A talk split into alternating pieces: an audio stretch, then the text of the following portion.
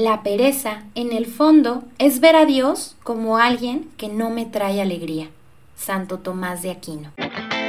Para ti, que sabes quién es el camino, la verdad y la vida, ven a descubrir que el camino a la santidad no es un terreno plano. Yo soy Berenice García y te invito a escalar este relieve al cielo. Hola, bienvenidos nuevamente a Relieve al Cielo. Y pues en esta ocasión me va a tocar hablar con ustedes, pero yo solita me va a tocar, eh, pues ya tenía muchos episodios con invitados, diferentes eh, temas muy interesantes, pero a veces necesitamos también, o yo necesito a lo mejor, este espacio para compartirlo con ustedes, para expresar ciertas cosas. Y fíjense que en el episodio de la semana pasada, eh, Walter nos decía que su cuenta de Instagram, que donde hace ilustraciones, más que nada era como su diario espiritual. Y pues bueno, ahora sí que es la forma en la que Dios para empezar le dio ese don, que es el, arte, para poder expresarse con él. Pues yo no sé si a mí me dio el habla, porque tengo cuadernos eh, de diarios espirituales para escribir y pues de repente sí, pues tomo mis notas, pero realmente así como que para mí el escribir sea una forma de expresarme, mm, no tanto a veces de repente, pero no tanto. Y, me quedé pensando y dije, es que relieve al cielo es mi diario espiritual. Híjole, y primero como que me causaba conflicto porque decía, mm, ¿y qué tan bueno es eso, no? Porque entonces a lo mejor nomás me estoy desahogando, a lo mejor nada más. Y posiblemente, posiblemente chicos, relieve al cielo también sea una forma de desahogo personal pero eso no le quita valor, al contrario, significa que eso que Dios va trabajando en ti, purificando en ti, no solamente es para ti, sino que es para las demás personas. ¿Y por qué te digo esto? Porque mm, realmente el episodio del día de hoy es para hablarte a ti, pero es para hablarme a mí. Muy principalmente es para hablarme a mí. Para que Dios no solamente hable a través de mí, sino que me hable a mí, que me ayude a aclarar todo eso que puede haber en mi cabeza, en mi corazón, que de repente uno no comprende y que cuesta mucho trabajo. Y pues bueno, por eso estoy aquí con un episodio más de Relieve al Cielo. Como lo pueden ver, cómo, cómo poder cómo salir de esta sequía espiritual. Y a ver, o sea, yo no soy, yo no soy guía espiritual, yo no soy este consagrada, yo sé que a lo mejor un sacerdote nos puede dar más herramientas. Yo lo que tengo a compartir es mi experiencia. Eh, y obviamente lo que he aprendido de otros. No se trata de que uno habla y habla solamente porque aprende solo, porque el aprendizaje no se da solo por ti mismo, se da porque lo aprendes junto con otros. Y pues bueno, dentro de ese aprendizaje colectivo, yo quiero darte estos tips y, quiero decirte que principalmente mm, es porque yo me siento ahí. No solamente para decirte, oye, tú que estás ahí en ese vacío, sequía espiritual, sal adelante, sal de ahí. Es porque yo me siento ahí. Yo me he sentido, o yo en este momento siento esas partes en las que estás haciendo oración y sientes que Dios no te habla que no tienes ganas, que, te gana la sedia espiritual, que no tienes ganas de, de, hablar con Dios, que de repente ya está el rosario y dices, bueno, más tarde, mm, en la noche lo rezo, mañana me levanto más temprano, y se nos va el tiempo y dejamos para Dios tiempo muy pequeño.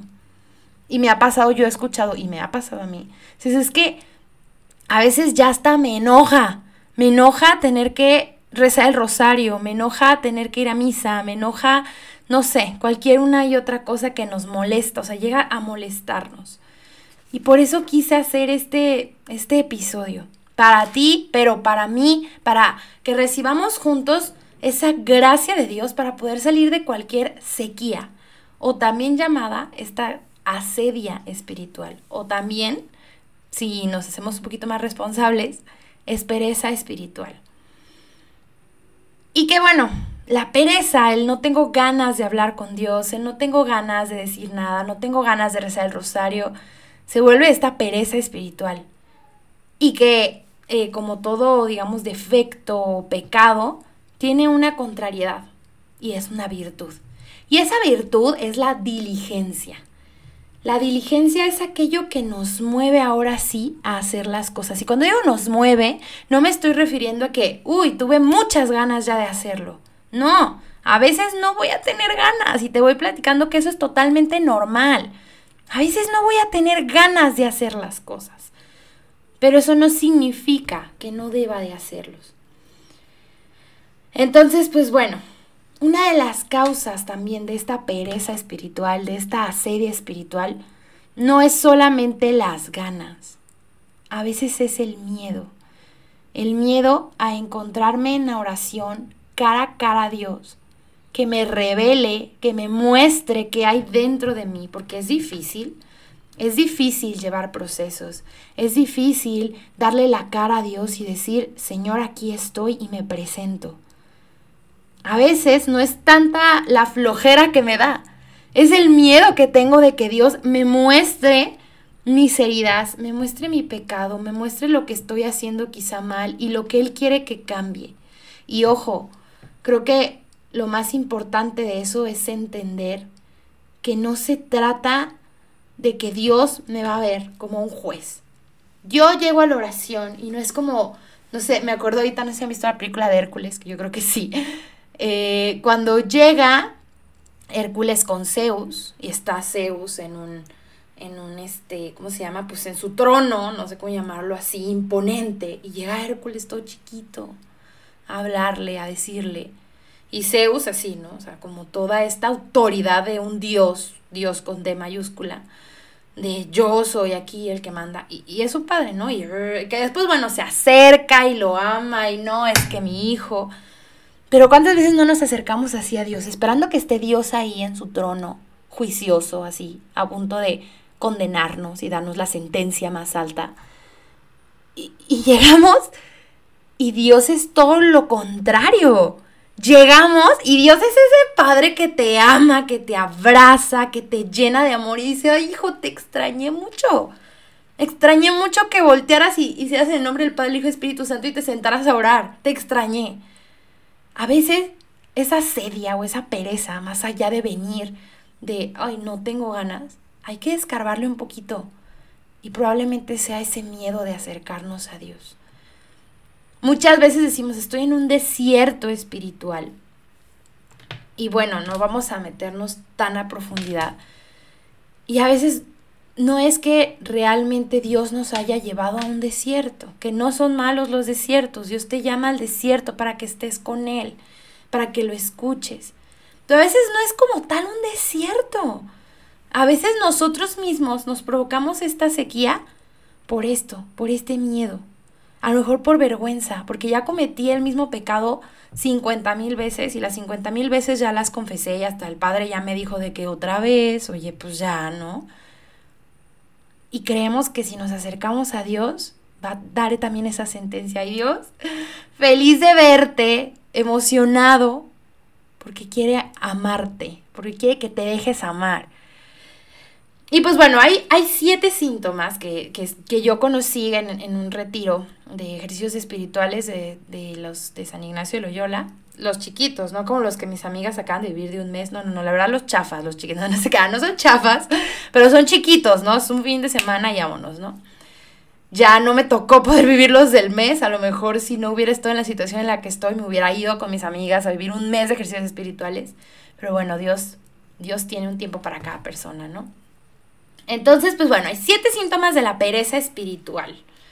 Y la primera es cuando dejamos iniciado iniciamos algo y a lo mejor cumplimos algo, pero lo cumplimos a medias. Y, puede ser tu oración, puede ser tu trabajo, puede ser eh, a tu familia, que ya, oye, tú ya te prometiste que de ahora en adelante ya le vas a echar ganas a tu familia, ya vas a pasar tiempo con ellos, ya, van a, ya vas a, etcétera, ¿no? Todo lo que, lo que uno promete, ¿no? Y pum, o sea, empiezas y a los tres días ya no. A lo mejor tú decidiste empezar a leer un libro muy interesante, una lectura espiritual, y le empiezas y a la mitad del libro ya lo dejaste. A lo mejor tú te prometiste rezar una novena y al tercer día ya la dejaste. Yo me estoy echando pedradas a mí, amigos, porque yo lo he hecho, ¿no? Yo empiezo algo y, y no, no lo he terminado, pues, ¿qué crees? Ese es un síntoma de esta pereza espiritual. Un síntoma de que mm, algo ya en nuestra vida espiritual nosotros lo estamos pues dejando como a un ladito, ¿no? No le estamos dando como ese, ese significado. Y pues bueno, y el segundo síntoma es obrar por obligación. Y este síntoma lo podemos ver bien reflejado cuando llega el domingo y decimos, oh, es que tengo que ir a misa, tengo que ir, porque a fuerzas tengo que ir a cumplir ese mandamiento de Dios, ¿no? Cuando ya nos da, nos da pereza, nos cuesta trabajo decir, hoy tengo que ir al grupo parroquial, a la oración, a mi apostolado, a la comunidad, a aquello que yo digo, hoy ya, o sea, de verdad no quiero, pero lo hago porque es mi deber y mi obligación. A ver, está bien que nos, por voluntad, hagamos algo que no queremos. Pero ¿qué pasa cuando verdaderamente ya me estoy obligando y no estoy haciendo las cosas por amor? Pregúntate las cosas que haces y las haces por amor y ahí te vas a responder si estás siendo parte de este segundo síntoma. Obrar por obligación. Dale check si es así. Tercera, retrasar lo que hay que hacer. Y eso hoy yo me di cuenta de mí misma porque yo hoy lo hice. Tenía que grabar este episodio, es lunes, un día antes de que el episodio salga. Tenía que grabar este episodio y era como al ratito, al ratito ya después de desayunar. No, es que ahorita me duele el estómago, mejor después de comer. Y así me ha pasado, y me pasa a veces con el rosario, y me pasa a veces eh, con el montón de cosas que uno quiere hacer. No, ya voy a leer el libro, ya voy a leer la Biblia, ya voy a ir a tal lado, ya voy a hacer esto, ya voy a ir a Santísimo, hoy sí voy a misa. Y retraso, y retraso, y mejor mañana. Y pues, ¿qué tiene? Pues, ah, ya no empecé el lunes, pues entonces empiezo la próxima semana. Y así nos vamos, retrasando lo que hay que hacer. Es otro síntoma de nuestra pereza o asedia espiritual.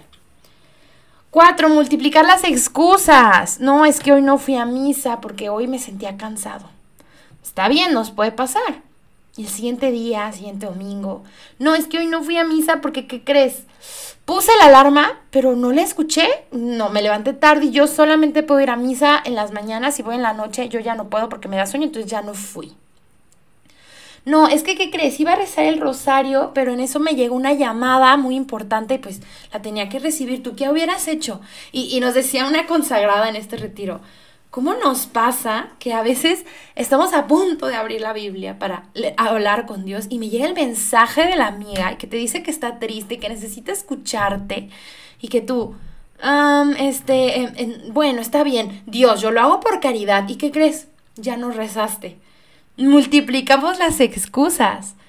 Oye, a ver, entonces no tenía que atender la llamada de mi amiga que necesitaba. Créeme, digo, a menos de que sea una emergencia que te hablen y alguien está en peligro de vida o muerte, ahí yo todavía diría, bueno, pero la realidad es que puedes hacer más. Tú ves, lees, ves que esa persona, a lo mejor le escribes, sabes que voy a orar, en un momentito te escribo, y si no quieres, no le escribes. Pero horas en ese momento, quién sabe, a lo mejor esta es la oportunidad de que con tu oración vas a hacer más que lo que vas a hacer con tus palabras. Pero dejemos de multiplicar nuestras excusas. Cinco síntomas. Perder el tiempo. y, y creo que va muy unido a esto de retrasar lo que hay que hacer. Pierdo el tiempo. Pierdo el tiempo en redes sociales, pierdo el tiempo viendo el chisme de no sé qué, pierdo el tiempo, no, pues sabes que es que ya salió el nuevo capítulo, la nueva temporada de Luis Miguel y es que salió hoy domingo y si no lo veo hoy domingo ya no voy a, no voy a poder, entonces, ¿qué hago? Pierdo mi tiempo, pierdo mi tiempo eh, incluso pecando, pecando hablando de que estoy hablando mal de alguien, estoy cometiendo un pecado de mentira, pierdo mi tiempo excusándome, no sé pero hay que entender que cada minuto de mi vida tiene valor. Este minuto que tú estás escuchando este episodio tiene valor, porque tiene valor para tu alma. Y perder el tiempo nos puede meter en tentaciones de pecado. Dicen que, que, el ocio o algo así es la, la madre de todos los vicios. Y a veces esto es real. ¿Qué pasa? Que estoy en mi cuarto, solo, y a lo mejor ya le empecé a dar vuelta a mis pensamientos y una cosa me fue llevando a la otra y ya caí en pecado otra vez. Oigan, estoy hablando de cualquier pecado, ¿eh? No solamente de uno que se puedan imaginar, de cualquier pecado. pierdo mi tiempo, a lo mejor ya me quedé acostado en la cama y me le quedé viendo al techo y ya perdí mi tiempo. Y eso nos puede dar una tentación de pecado. Otra, otra sexta o un sexto síntoma de esta pereza espiritual, y es muy sonado, yo lo he escuchado mucho, es el pesimismo. La pereza te hace creer que no puedes hacer nada. Y a mí me pasa hoy. Hoy, hace rato que subí a mi cuarto de oración y dije, Señor, ayúdame porque no sé. Y sentía como, pues, no, no, puedes ver. No puedes grabar el episodio porque te sientes seca, porque te sientes eh, sin ganas. No, no puedes grabar el episodio, ver, ni lo hagas, ni lo intentes. Mejor di que mañana no va a haber por cuestiones personales y listo. La pereza te hace creer que no puedes, cuando sí puedes. Y no estamos hablando solamente como de un acto de voluntad, sino un acto de valor. Tú puedes porque eres digno, tú puedes porque eres valioso. No solo porque venga, tú échale ganas y tú vas a poder, no, tú puedes también, sobre todo porque Dios está contigo. el pesimismo dentro de esta asedia espiritual vulnera nuestra voluntad. Una voluntad que no solamente es cuestión de yo echarle ganas, una voluntad de aceptar esa gracia de Dios para que me ayude a verdaderamente acercarme más a Él. Y es como una escalerita. Empieza por la pereza, del no tengo ganas, es que me da flojera. Se convierte en desesperación. Se convierte en una desesperación de que es que siento que Dios no me habla, siento que Dios no me escucha, es que trato de hablar, trato de orar y no puedo. Me enoja orar, yo he escuchado mucho eso, me enoja orar, me enoja. Pero ¿qué crees? Es que esa desesperación pronto, poco a poco, te va a ir terminando y te va a llevar a sentimientos de soledad, de tristeza, de depresión. Ojo, la depresión es una enfermedad mental yo no estoy queriendo decir que no oraste te dio depresión. No, no, no, es una enfermedad. Pero no orar te puede llevar también a estas emociones de negatividad, de vacío, de tristeza, de, ansiedad, de soledad. Y que esa mentalidad pesimista, ahora sí que si nos ponemos pesimistas, nos lleva a una mentalidad suicida. Y a ver, a lo mejor no va a agarrar una pistola, a lo mejor no va a tomar un medicamento, a lo mejor no me voy a suicidar físicamente pero mejor voy a suicidar mi espíritu, porque yo solo decido matarlo de hambre. Matarlo de hambre y, no quiero alimentarlo, no quiero rezar, no quiero orar. Y eso me va llevando a una muerte espiritual que créanme, es peor que una muerte física. Si tú en este momento dices, ya, me siento vacío, solo, angustiado, terrible, probablemente es que te estás yendo más hacia esa muerte espiritual. Otro síntoma y el último de esta pereza espiritual es cuando comenzamos a burlarnos del otro que decimos que sí está haciendo las cosas bien. Ay, es que este mocho, ay no, ya fue otra vez a un retiro de no sé qué. Ay, se metió otro curso de teología del cuerpo. Ay, no, es que mira, o sea, está bien ser católico, pero no tanto, o sea, también tienes que tener tiempo para otras cosas, ¿no? Y empezamos a criticar a todos aquellos que están esforzándose por darle su vida a Dios. Y empezamos a criticarlo a lo mejor desde su pecado que conocemos y a decir, mm, no, esté hablando de Dios, pero vieras, eh, vieras, el otro día hizo tal y cual. Y la realidad es que cuando nuestro corazón realmente está lleno de Dios, si nuestro corazón verdaderamente nos hace ver a las personas con los ojos de Dios, no tenemos tiempo de criticar el pecado del otro. Al contrario, nos alegramos de ver que se metió otro curso, se metió otro taller, se fue eh, a ejercicios espirituales, se metió un retiro, se metió... ¿Por qué? Porque nos alegra el corazón, porque estamos, digamos que, en, armonía con ese mismo espíritu. Vemos a, Dios verdaderamente. Ese burlarnos del otro, de lo que está haciendo bien y creyendo que está mal, o, o, o hablar, híjole, esto me quedó bien grabado esta semana a veces hablamos o criticamos y juzgamos al otro hablando desde nuestro pecado. Yo tengo este pecado de vanidad, de lujuria, de soberbia, y en vez de voltear a verme a mí y decir, híjole, tengo que sanarlo a través de la oración, etcétera, volteo y digo, mm, ese pecado que tú tienes yo lo tengo, pero mejor te expongo a ti. Ese es un síntoma de, de asedia espiritual. Es un mecanismo de defensa para justificar lo que yo no estoy haciendo. Y perdón si ya me puse muy dura, ¿verdad? Pero es una realidad, o sea, es para que abramos los ojos y no para desanimarte, para que digas, ay no, entonces sí estoy hundido en el vacío, en la sequía, en la pereza, en la sedia. No, es que ahora sí que como dicen en muchos lados, el primer paso es aceptar, es darme cuenta, tengo estos siete síntomas, tengo alguno de ellos, ¿qué crees? Sí. Entonces, ¿qué crees que tengo que hacer? Tirarme al vacío y a llorar y a decir que mal. No. Este mensaje no es para decirte y juzgarte a ti que estás en una sequía espiritual porque yo estoy en una. Yo creo que tengo los siete síntomas. Este es para darnos hoy, darnos a todos esa esperanza de que, ¿qué crees? Dios puede hacerte nuevo a pesar de la pereza, la sedia, el vacío. Dios puede. Y ya que vimos estos siete síntomas, vamos a ver también estos siete daños que nos genera. Ok, veré, ya me di cuenta que tengo estos siete síntomas. Pero a lo mejor no me importan, a lo mejor no me importa, yo estoy padrísimo sin hablar con Dios, mm, yo no multiplico, yo tengo, no son excusas, Veré, es que, pues es que así, yo tengo muchas cosas que hacer, tú no sabes, Veré, toda mi agenda está llena y tú no me puedes juzgar. No, no es un juicio. Primero me estaría juzgando a mí, yo creo. Es para darnos cuenta que tanto daño me puede hacer. Si no me quiero dar cuenta que tengo esos síntomas, bueno, date cuenta de cuáles son los daños. El primero es que me aumenta los pecados de omisión. Que a lo mejor yo ya no veo en el otro esa, ese don de Dios, esa, ese rostro de Jesús. Entonces ya no me doy cuenta en qué necesita mi hermano, ya no lo escucho, ya no hablo con él, ya no tengo esta cercanía.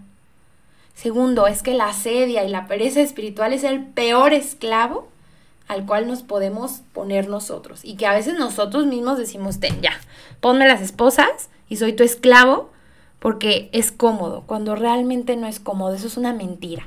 Tres, hace que se pierdan los buenos hábitos adquiridos. ¿Cuántas veces no te esforzaste mucho por ejercer una virtud, eliminar un pecado. Y cuando empieza esta sedia, lo retomas y lo retomas. Y luego qué difícil es volverlo a retomar. No, es que yo ya me había acostumbrado por un año a rezar el rosario, pero me entraba la sedia, las cosas, y ya me cuesta mucho trabajo rezarlo. Cuatro, abre puertas a tentaciones, que es lo que les decía hace ratito, ¿no? Nos lleva a pecar.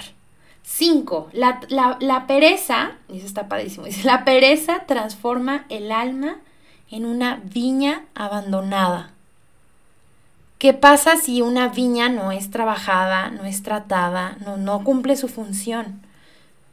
¿Qué pasa si nuestra alma no cumple su función, si no la trabajo, si no volteo a verla y decir, ah, necesita algo, se seca? ¿De dónde viene mi sequedad? Pues de que la fui dejando. 6. Lentamente va creando una conciencia laxa.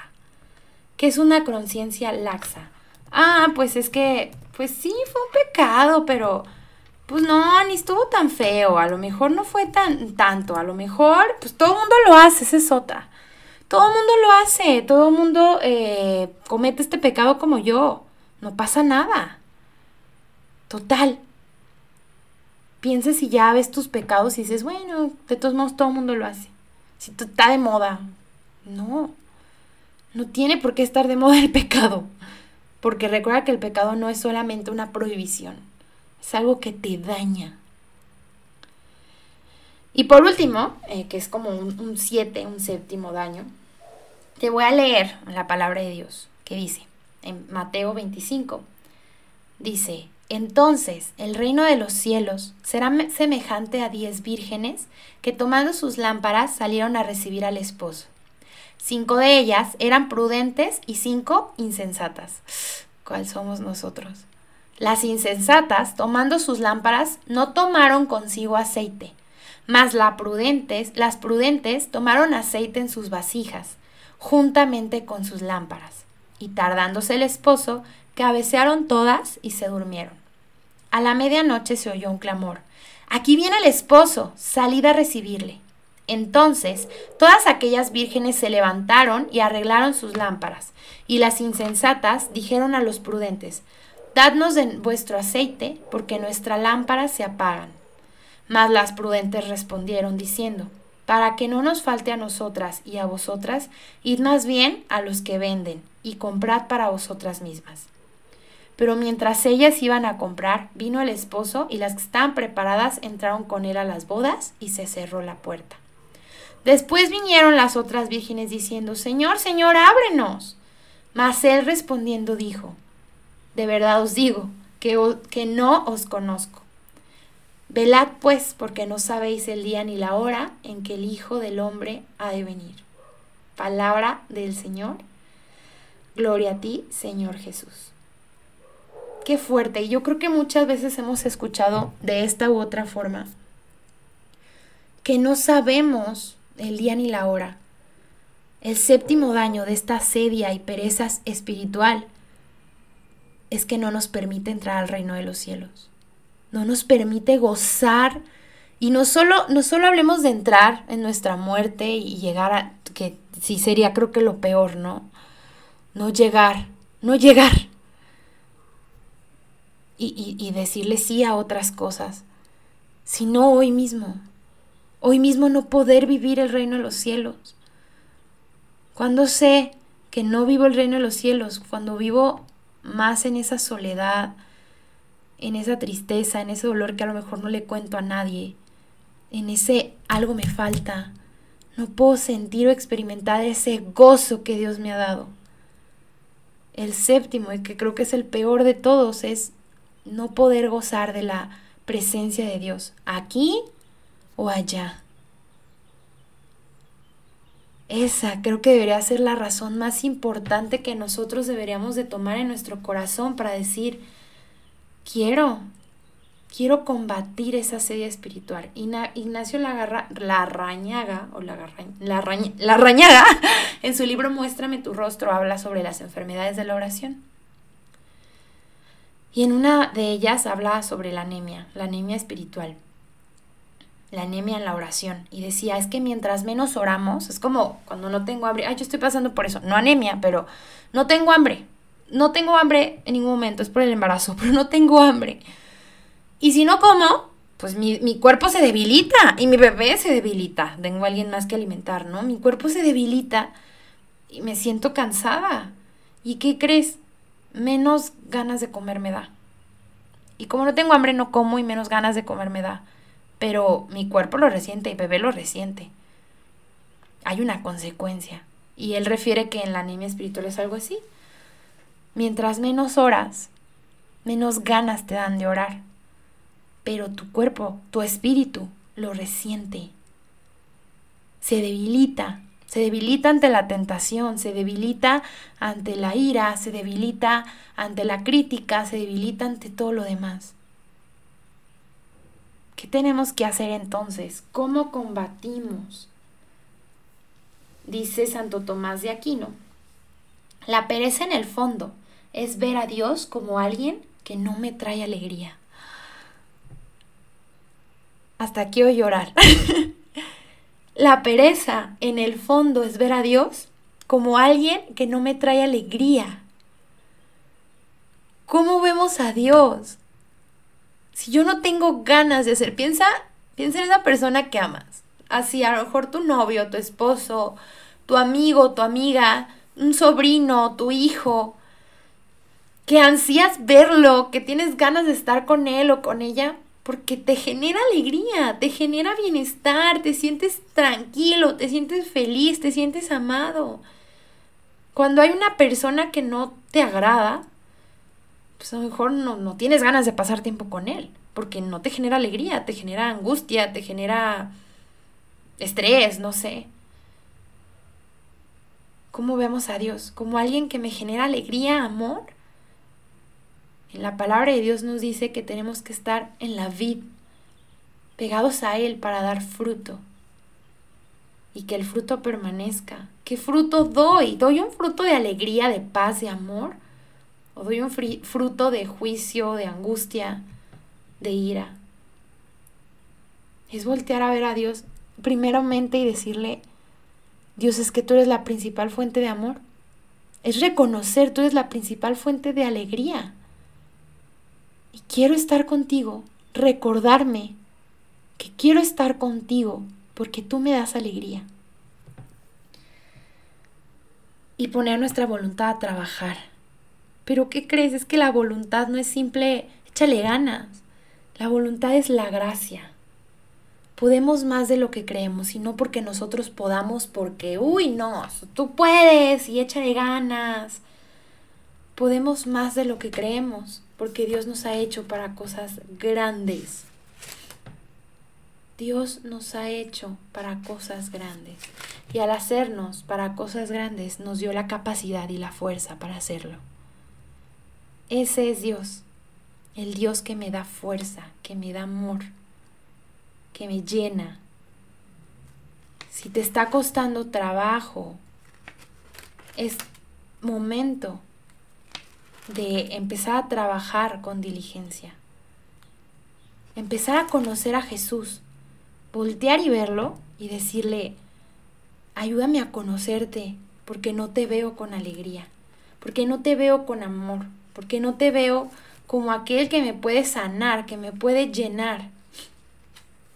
Es importante empezar a transformar esa pereza en voltear a ver a Dios y saberme amado. Destruir el pesimismo que hay en nosotros. Necesitamos comentarios de esperanza. Necesitamos que las personas nos llenen de esa esperanza. Ahora sí que cuéntaselo a quien más confianza le tengas. Habla con alguien, dile, me siento así. Necesito esperanza. ¿Tú cómo le haces? Y por favor, si alguien llega y nos dice, ¿tú cómo le dices? Ay, no, es que a mí se me da natural, porque Dios, quitémonos de máscaras, me cuesta trabajo. Pero sí, Dios me llena. Pero ¿cómo aprendí que Dios me llenaba en la oración? ¿Cómo atravesar esta sequía espiritual? En primero, sé humilde y acepta que tú no tienes todas las respuestas. Tú no eres el único que está pasando por una sequía espiritual, todos hemos atravesado por ellas. Y al darme cuenta que no soy yo el único que si le echo ganas lo voy a hacer, Puedo acercarme a guías espirituales, a amigos que sabemos que comparten esta espiritualidad, a personas, no sé, hay tantos referentes de la espiritualidad. Aceptar que no tengo todas las respuestas con humildad. Aunque me cueste, no dejes de rezar. Opta la que más te llene. A ver, si no, si antes rezabas rosario y comulgabas y hacías esto y todo tu día está lleno de Dios y hoy no puedes. No dejes algo. Si te cuesta orar, si te cuesta llegar y postrarte ante Dios y platicarle tu día, bueno, agárrate el rosario. Pero no solamente lo repitas, medítalo. Haz una lección divina. Lee con el Evangelio del día. Lee la liturgia de las horas, pero no lo dejes, no, no lo dejemos. Porque mientras menos ore, mientras menos rece, menos ganas voy a tener y mi espíritu se va a debilitar. Sé perseverante. No te rindas. No te rindas porque Dios está contigo. Ey, cuando estamos en ese momento, el demonio nos engaña y nos dice que no podemos, que no somos capaces, que no somos dignos, de que no lo vamos a lograr. Busca y escucha la voz de Dios, porque Dios está contigo. Y aunque tus experiencias sean distintas, Él sigue siendo el mismo Dios. No lo dejes, no lo eches en saco roto. Sé humilde, reza y persevera. ¿Veré qué sencillo? No, no es sencillo, es difícil. Y, y, sobre todo cuesta al principio, como cuando empiezas a ir al gimnasio, ¿no? Te cuesta al principio y una vez que uno va agarrando el hábito, aunque no tengas ganas, en el momento que estés haciendo la oración. Quizá no el primer día, quizá pasando el tiempo, pero el momento que estés haciendo la oración, te vas a dar cuenta de que lo que necesitaba tu corazón, ese coraje que te daba el orar, era porque realmente lo que necesitaba tu corazón era ser llenado por Dios. Y bueno, eso es lo que les quiero o nos quiero compartir a todos. No nos dejemos engañar por las mentiras del demonio que nos hacen creer que no podemos. Hoy recibe ese mensaje de esperanza de Dios. Y si te cuesta trabajo, pues vamos a entrarle a la oración el día de hoy y pedirle a Jesús que nos ayude a verlo como aquel que es la fuente de vida, de amor y de alegría. Y en el nombre del Padre, del Hijo y del Espíritu Santo.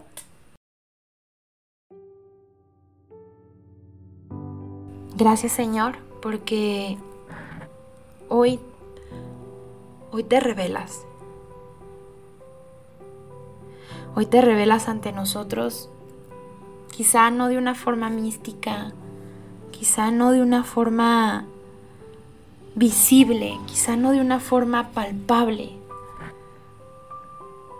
pero hoy revelas que sigues confiando en nosotros, que sigues queriendo estar con nosotros que no importa cuánto tiempo hayamos estado lejos, tú nos esperas porque nos amas. Gracias Señor porque gracias a tu amor, gracias a, a, que tú no te rindes con nosotros, a que perseveras por nosotros, hoy estamos aquí escuchando nuevamente que quieres que nos acerquemos a ti. Hoy Jesús, en este día, tarde, noche, queremos pedirte que, que te muestres en nuestro corazón, en nuestra mente, como aquel que nos da alegría, como aquel que nos da paz, que nos da sanación, que nos da amor, para que así nosotros podamos experimentarte y, decir nuevamente sí, Sí quiero salir de esa sequía.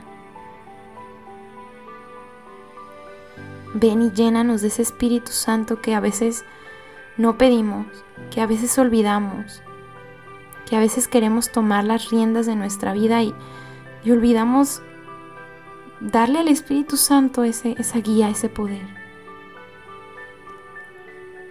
Señor, ayúdanos a hacer lo que tú nos has llamado a hacer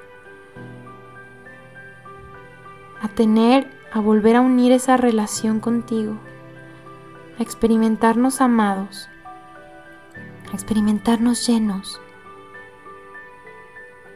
Elimina, Señor, todo pretexto, todo miedo de acercarnos a ti. Muéstranos ese amor que tú tienes para nosotros.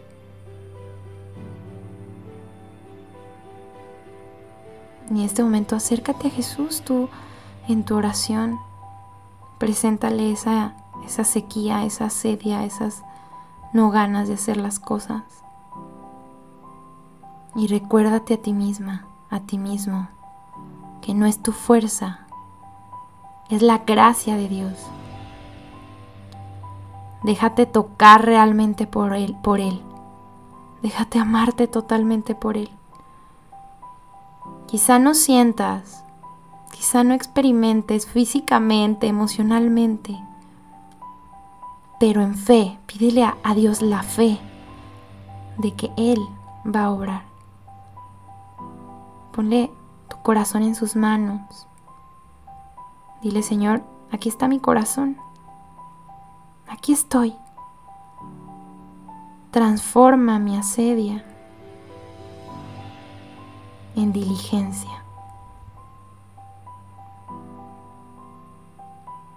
Gracias Señor porque sé que nos escuchas, que nos ves, que nos amas y conviértenos en personas profundas y elimina esa superficialidad de nosotros.